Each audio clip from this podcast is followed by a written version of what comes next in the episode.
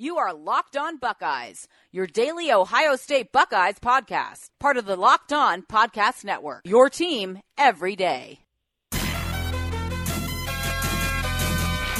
Welcome into the Locked On Buckeyes podcast and Beam. I had to make a new open with the I'm a Mm-hmm. Boss instrumental behind it because we've got a special guest hopping on today. And he is the boss. And he is the boss of the Ohio State football beat. That is one Mr. Tim May from the Columbus Dispatch.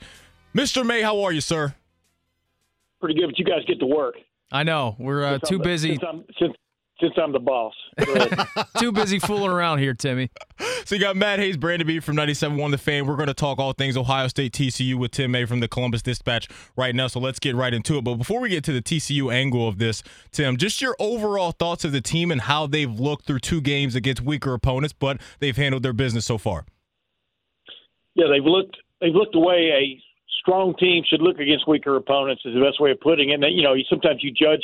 I judge teams like that as much in games like uh, Oregon State and Rutgers as I do the upcoming game from the standpoint do they do they win the way they're supposed to win? You know, and of course uh, there were like three big plays in that Oregon State game which really changed the way that game looked. But you know, Ohio State did give them up, and uh, and had some things to fix uh, in, in that regard. But uh, you know, 31 points to Oregon State.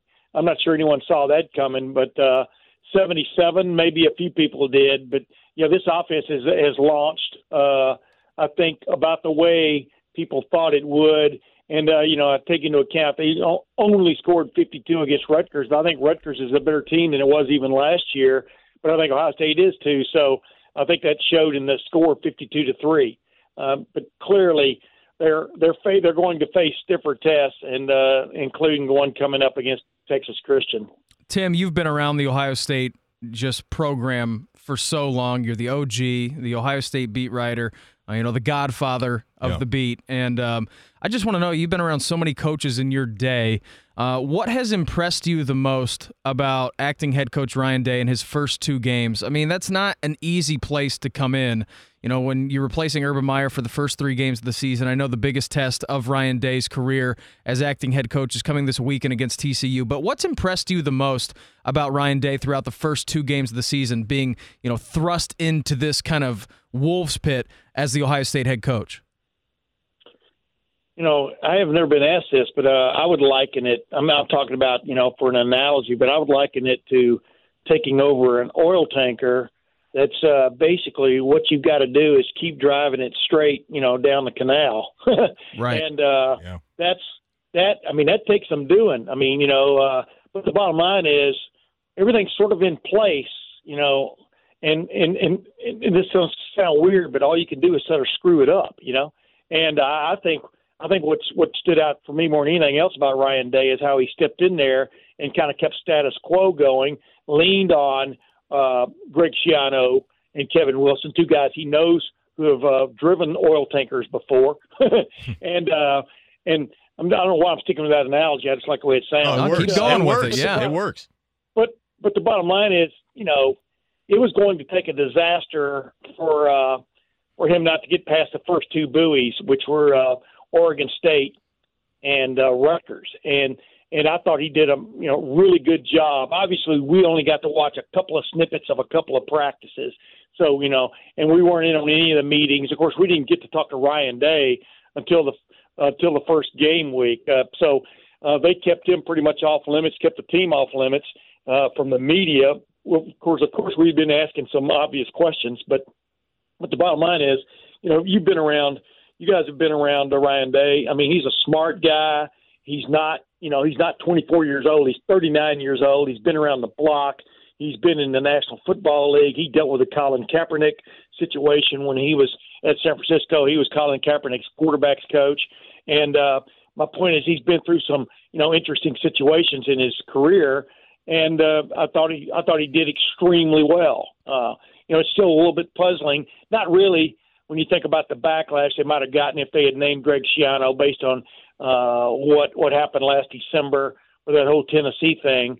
But uh, but it was still a little bit surprising to me anyway that they didn't make Greg Schiano the uh, acting head coach. But you know, the, as as the, the late Earle Bruce used to say, that's water under the dam now. No doubt about it. Tim May from the Columbus Dispatch joining us here on the Locked On Buckeyes podcast, and sticking with the coaches uh, angle of this. Next week, Urban does return full fledged. He'll be out there on the sideline uh, next Saturday. Just prowling the just sideline. prowling the sideline. And I know he's foaming at the mouth, Tim, to get back out there. But as far as the offense goes, do you expect it to be the same style of offense when Urban returns, or do we think we'll go back to more of kind of an RPO system like we've seen uh, the last couple years here at Ohio State? I wrote a story about this midway through the midway through preseason camp, a Sunday story. You can see it at dispatch.com or buckeyeextra.com, but uh, about that very thing. I mean, Urban Meyer, you know, you could without him even saying it, you could tell that he had in his mind similar thoughts that he had going into the 2015 season about having a quarterback who can stretch the field and hit every corner of the field with the passing game. And I'm talking about Cardale Jones back then, uh, coupled with a strong running game, and uh, maybe you could go places. They didn't have they didn't have the receiver corps back then uh, that they do now. Uh, no, I don't expect. I, I think they're doing exactly what Urban Meyer uh, wanted to get wanted to do going into this season. And you know, and anybody looking around and major college football, Ohio State proved this in 2014. Alabama reproved it last year at halftime when uh, uh, when all of a sudden Nick Saban put a, a first year freshman Tag, Tag, Tag, Tag, Tagovailoa in at quarterback. I, I think I got that right. Close Uh, enough. Just, just roll with Tua- Tua, Tim. There you go. Just do Tua. yeah, it's, it's easier to say Tua, yeah. but when he put Tua in at quarterback because he knew they had to throw the ball to get back in that game and or to take take control of that game. That's what you have to do in college football anymore. Is you've got to to really to really reach for the heights. You've got to have a big time over the top passing game to go along with everything else.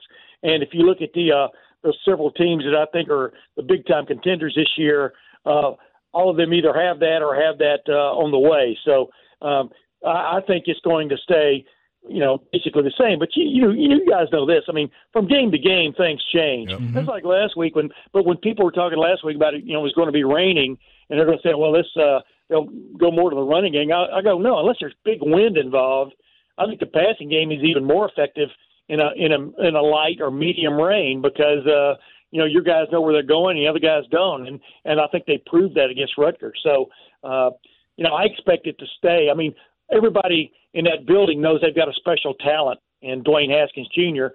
and his talent is not the zone read option keep because if you've been watching games, the first two games, he's had several options that if he'd have kept, he might have run ten yards without ever even uh, being within five yards of a defender. And instead, he gave you know gave the ball away. Uh, you know, J.T. Barrett would probably have kept the ball in those situations. So I would think they're going to stick with that. But you know, they also have Tate Martell sitting there on uh, what do they call that in uh, Top Gun? Ready Five. Yeah, exactly. Hey Tim, uh, you know you mentioned the 2014 Ohio State Buckeyes in their unbelievable three-game run uh, with Cardale Jones. We know the story. J.T. Barrett goes down in the Michigan game. Enter Cardale Jones, the 59 nothing beatdown of Wisconsin, beating of Alabama, beating of Oregon. Do you see similarities to the 2014 team?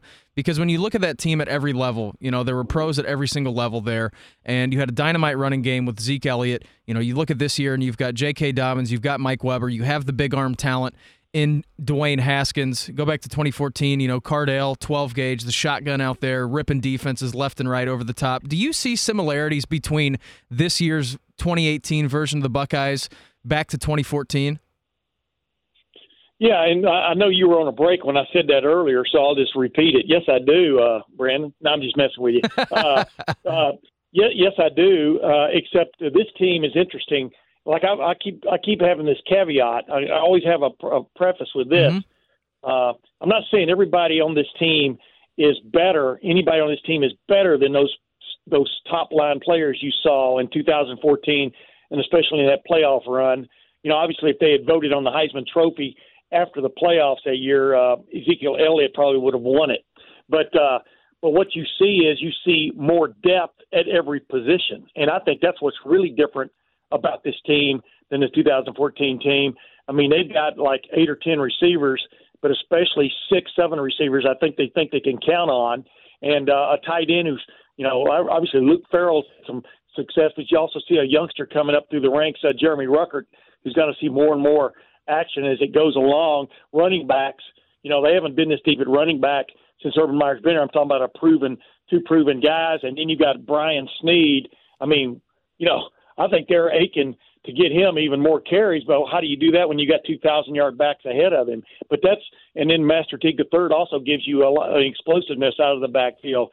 So what I see is a depth, even on the offensive line, that they didn't have back then. You know, if they'd had one member of that offensive line hurt back then in 2014, they might have been they might have been dead in the water. So uh, there's some depth now on the offensive line they didn't have. Just so I'm just talking about purely offensively. This is a this is a deeper team with a quarterback who, like I said, can hit every corner of the field with a passing game, and that's what sets this team apart from the 2014 team. Tim May, Columbus Dispatch, joining us here on the Locked On Buckeyes podcast. If you're not already following, following him on Twitter, go do that right now. Tim underscore May Sports. You could follow him on Twitter there. He's a great follow. Covers everything Ohio State, especially the football. He knocks all of it out the park. Little Indy racing, too. Little Indy racing. He's got it all for you guys. So go follow him definitely on Twitter. Tim, I wanted to ask you about not the D line, but the coach of the D line, because obviously Nick Bosa, Chase Young, Dre'Mont Jones, they get a lot of love and rightfully so. But when you look at the leader mm-hmm. of that that group in Larry Johnson, just talk about how valuable he's been to this program and obviously the defensive line unit. Anybody anybody knows anything about football knows, man, if you can get a defensive line going and playing with consistency, but also with depth, you know, you've got it. I mean, you you are con- you are a contender because you can sort of take control of, of games. Uh, Larry Johnson, I'm not saying this. I mean, other people have said this. Larry Johnson is basically the best defensive line coach in the country, or you know, if he if he's not, he's in the top three. Let's put it that way. And uh, you know, you look at Clemson, and what sets Clemson apart is that defensive front. Uh, Ohio State, same way. Alabama, you know, plays stout up there up front, but you've got to have the coach getting it done. And you know, obviously, you know, the the Bosa swear by by Larry Johnson. And I keep reminding people, you know, when when Joey Bosa signed with Ohio State, the defensive line coach was Mike Vrabel, and uh, uh, Don, Larry Johnson didn't come along until Bosa's uh, sophomore year, which was that 2014 season, yeah. and uh, the whole defensive line, I think, sort of shot up from there from an effectiveness standpoint. So there, there's no doubt that he is he is one of the elites, and uh, just the way, you know, he, he he doesn't play anybody unless he thinks they can play, but he is hell bent on having at least eight guys that can play uh, from a rotation standpoint. Of course, they might have six or eight defensive tackles right now who who fit that bill, who who probably deserve some playing time one way or the other. But you know, you look at that that starting front four now. You know, BB Landers, uh, Dre'Mont Jones, Chase Young, Chase Young or or Jonathan Cooper, and then uh, Nick Bosa. You know, they match up pretty much with anyone in the country, with exception maybe of uh, of of Clemson. Because I mean, Dexter Lawrence, that big kid in the middle, man, that just that's a that guy's a game changer. Ohio State really doesn't have that kind of player, that what I call that A gap uh, stuffer. Uh, but but BB Landers gives gives it all he's got. I mean, uh, so. Uh, but then back to what you were saying about Larry Johnson, yeah, he's one of the elite. So Tim, we know that Ohio State uh, traveling down to AT&T Stadium this weekend to take on the TCU Horned Frogs. Um, interesting matchup because I think that when I've watched TCU play, that they are one of the fastest teams in college football. Their skill position players are absolutely ruthless when it comes to breakaway speed and getting them in the open field. When you look at the Ohio State defense, we just talked about the defensive line, but when you look at that back seven for Ohio State linebacking corps in the secondary, what do you think Greg Schiano is going to have to do to dial up uh, play calling for the Ohio State defense to limit the amount of space that the TCU skill position players can work in? I'm interested to see what he does. Uh, because you know you just I mean this is a this is a better team. This is a better skill group than Ohio State has faced the first two games. And uh, and by the way, uh, I, there's a caveat there. Artavis Artavis Pierce, the uh, running back from from uh, Oregon mm-hmm. State, could probably probably should have been on the U.S. four by one hundred relay team based on what he looked like. Right. But uh, but but I mean uh, TCU, almost everybody on that offense is fast, and uh, that does create matchup problems from the standpoint of you know uh, slants. Matter of fact, my my game of the my play of the week this week in our game day plus is just that simple slant, and uh, it, the, the one he that uh, that uh, the uh, KaVontae Turpin scored on last week against SMU. Almost identical play to what uh, Oregon State ran for their first touchdown against Ohio State. You know, so obviously, I'm sure uh, Greg Schiano has played that uh, play over and over uh, to his guys, his safeties, whoever's going to be ending up at safety. That's an interesting uh, situation there, uh, you know, with Jordan Fuller. But then who's that other safety? Is it Isaiah Pryor? Uh, is it Jahsen Wint or maybe is it Shaun Wade on Saturday night? You know, that uh, remains to be seen. Bottom line is you can't give these guys. I've got a story about that coming in our Friday paper at, at dispatch.com. Uh, is the bottom line is you can't let, let these guys have a lot of green space because they can make something happen, and especially the Turpin guy. I mean, he lives he lives on Green Acres, you know, and uh, and he's only five nine, 157 pounds. You would think he would lie and say he's at least 160, right? But uh, right. But, he's, but, he's, but he's extremely he's extremely fast and quick, and those kind of guys can make things happen. So uh, to answer your question, I'm not really sure. I, I think Ohio State would always come out and try to play man on the edges, and then maybe play some games uh, in between. You know what I mean? In the yep. sandwich area, because that's where uh, TCU has come up with a lot of big plays is in that sandwich area, uh, causing uh, linebackers to come forward and safeties to drop off, and then uh, hitting hitting little slants and crosses underneath there. You know, which sometimes go for eight or ten yards, and sometimes go for eighty or ninety yards. So that's that's a real conundrum, I think, for for uh, for Greg Schiano. But what what can what can really help is if is if the uh, defensive line not only has a great pass rushing day, but has a just a great dominant day in, mm-hmm. in the gaps, et cetera, and controlling the running game. No doubt about it. Tim, this was amazing. Thank you so okay, much. For... Go ahead. Wait, let me say one thing. Yeah. But that was a duh statement anyway, because that's always the case. Now, no, we just want to say thank you so much for hopping on with us. You know, we got you have a lot more important things to do than hang out with a couple twenty year olds. So no, thank you so much for doing yeah, I this. Gotta, I got to go I got to go feed my horses. My wife's out of town, so you're right. Getting hungry. You got to get those thoroughbreds ready, Tim. no, so Tim, thank you That's so right, much, baby. All right, have a good one. Enjoy the game on Saturday. Hey, anytime, fellas. You know that. I like you guys. All See right, ya. man. Thanks so much. There, that's Tim May from the Columbus Dispatch uh, joining us here on the Locked On Buckeyes podcast. Beam we got to take a quick break. We'll come back and you'll hear from Nick Bosa about some of the stuff he expects to go down on Saturday against the Horned Frogs. You are Locked On Buckeyes, available on Apple Podcasts, Google Podcasts, or tell Alexa or Google to play podcast Locked On. Don't worry, I won't finish. You get the idea. Before we get to 97 coming off the edge, I want to let you uh, know a little bit about my bookie. You know, ever since I started this podcast, people have been asking me for my advice. Usually, it's what team to bet on that week. The truth is, Hayes, the I don't- betting guy. I don't know who's going to win, but if you think you know, you got to check out my bookie. Remember, when you're betting, when you are betting on, is it just as important as who you're betting with? That's why I always tell people, Beam, to bet with my bookie. Trust me, guys, they are your best bet this season. My bookie, check them out all the time. Beam, you've been you been betting at all? Well, you know, I um, I do bets in my head. In your head, I do bets in my head, and I like to get on, you know, my bookie, and I like to see what the odds are and Yep. everything like that. And um, you know, I just, I'm, I'm terrified. I'm actually terrified of putting my own money down, even though on the season, the college football season, NFL season, I'm, I'm ahead. Uh, I just, you know, I work, I work hard for my money, I and I don't, that. I don't even like, like even if you're going to a casino or something like that or horse races. I don't even like spending a lot of money there Yeah. because you can leave so much up to chance. Right. You know? Yeah, no, But I yeah, I'm all in on it. I think I it just I work too hard for my money to blow it on. So like I'd rather golf. I'd rather get a nice bourbon or something like that. You know, that's what I'm all about. I hear that. No, I, I'm slowly getting into the betting world. And like bet like twenty five dollars on some college and NFL Hey, you games. missed a big night. I lost my money. parlay. But guess what? Your boy's back in the box. He's swinging. here we go. And I'm just hacking at anything that comes my way. So no, I'm all in on the betting world. So definitely, guys, check out my bookie, uh, one of our great sponsors here on the Locked On Podcast Network. All right, let's get to number ninety seven. That being Nick Bosa, and here he is on what he looks for when he's studying film. We start with uh, runs, like just run plays, because stopping the run is obviously the most important thing for us. We come in on Sunday, watch all the runs, get their top runs, percentages, stuff like that. And then we move on to pass later in the week. Um, just look at the tackles for me, just their hands, how they shoot, how they punch.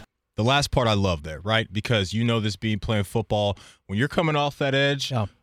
It's not all about the bull rush. It's not all about how strong you are. about It's finesse. about your Yeah. finesse. And that's why you see a lot of these D linemen in the offseason, do boxing, kickboxing, MMA, all of that stuff because it really gets their hands going.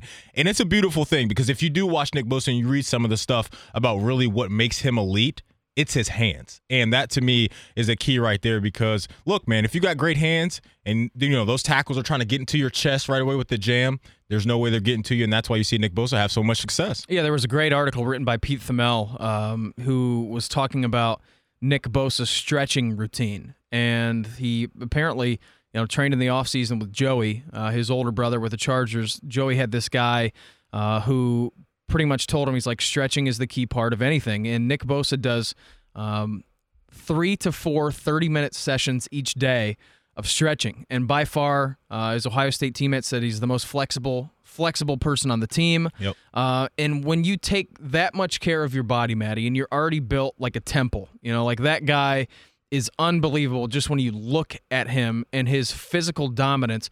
And when you add that in with the work ethic that he has there, not only talking about Larry Johnson and working on hand techniques and working on different ways to get around uh, offensive guards, offensive tackles, everything that he may go against being chipped by the running back.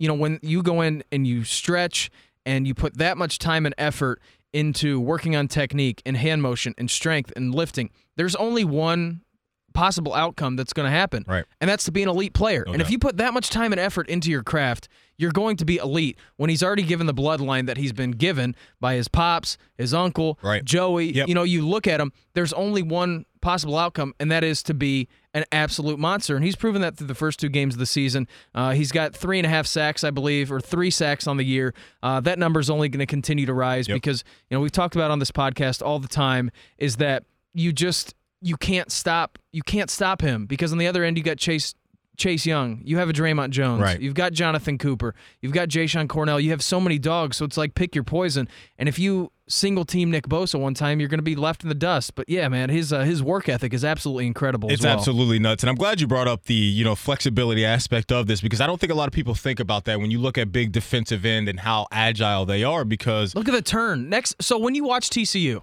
watch Nick Bosa come off the edge. If he's in single coverage, and if it's him in a tackle, watch the ability that he has to angle his body and turn. I mean, Matt, he gets like a foot and a half Here- off the his shoulders like a foot and a half off the ground when he's bending like that. here's what I'm going to bring up here: you watch Sunday football in the National Yeah. Football League or Thursday night, Monday, whenever it's on. Watch the elite pass rushers: Von Miller, Khalil Mack, Mm-hmm. even Myles Garrett. You saw it in Game One against Pittsburgh. I mean, their ability to bend off the edge amazing. is what makes those guys absolute freak shows. All right, one more clip here from Nick Bosa before we hit a quick break, and we'll get you some Dwayne Haskins clips. Here, his here are his thoughts on TCU quarterback Shawn Robinson. We just got to contain him uh, for sure. Uh, I mean, running quarterbacks are tough. You can't just rush freely and do the same things that, we, that we've been doing. We kind of have to stay in our lanes and be more disciplined. Contain, contain, contain. been saying it all week. You This- and I both have exactly. been saying it. We've been all over this thing, and it, you're hearing exactly from Nick Bosa's mouth right there. It's not you can't just shoot up field. You have to stay disciplined because Robinson can hurt you with his legs, and we'll get more into what he's done with his legs tomorrow when we really dive into TCU. But Beamer, that's going to be big for Chase Young, all of those guys. And it's going to be tempting to get upfield right away because that's what they're you know used to doing. Sure. But man, staying in your lane and staying on the outside, setting the edge is going to be a huge thing for Chase Young and uh, Nick Bosa. This It's week. the biggest thing when you go against a running quarterback. That's it. Is contain, contain, contain. Because if he, if you force Robinson to run up the middle, then you feed him right into the Lions' den Yes. with your linebackers. All right, let your linebackers make the plays. I know that it's going to be tempting sometimes when you see an offensive lineman leaning one way. You know that he can beat him, and I'm sure that the rush is going to be there. All right. Like Ohio State's defensive line overmatches pretty much every single offensive line in college football. Right. But when you look at Ohio State and what they do, you're absolutely right. Contain those edges, seal it, and force Robinson to run up the middle right into the, the Right. teeth of your linebacker. And the one thing that we know about running quarterbacks, guys that are really comfortable with their legs, if you make them stay in the pocket more times than not, that's where their guy isn't the most comfortable, right? So the thing for me is going to be keep Robinson inside of those tackles and make him beat you with his arm. We'll take a quick break here, let you hear from Dwayne Haskins, and then we'll get out of here. This is Locked On Buckeyes, your team every day. All right, here, let's hear from the gunslinger himself. I, I, I listened to this clip earlier, Beam, and I, it's interesting because you and I talked about Ryan Day allowing Dwayne Haskins to audible at the line earlier in the week. Now, here's Dwayne Haskins, uh, you know, forecasting what it's like to run an up tempo offense. just making quick decisions. Uh, it's a lot of trust from the coach for allowing us to do that. You know, it's a lot that goes into running tempo and uh, we're doing a great job with that. We do periods in practice of that, and um, you know we're executing and getting better at it every day. And you wear the defense sure down. You do. When you continue to move the chains and you make the right decisions, don't turn the ball over. Obviously, the defense is going to get tired, and you got to give credit because what Chip Kelly in Oregon really got this ball rolling in the college football landscape a couple years ago, more than a couple years ago now, with the up tempo. And we saw when that first came onto the scene that that had defenses absolutely gas. So now more colleges are obviously you know up to date on this thing, but man, the more you keep TCU off the field, a team that's a high powered offense, yeah. the better for Ohio State. So those third and four to third and eights are going to be huge for Ohio State when they get in those situations. So the up tempo offense is definitely going to be a key for them all year long. I like what Ohio State has done this year when you look at the first two games, Maddie, because sometimes they'll come out and they'll run tempo. Yep. And sometimes they'll come out and understanding down and distance and game situation, and they don't need to run up tempo. And I think that's something that you'll see uh, kind of a curveball here from Ryan Day and Kevin Wilson when this game gets kicked off on Saturday night at AT&T Stadium down in Arlington, Texas, is that keeping TCU's defense on the ropes and keeping them guessing. And maybe you're going to say see three plays where they, you know, they go up to the line of scrimmage and they run tempo, tempo, tempo, get back to the line of scrimmage, get back to the line of scrimmage.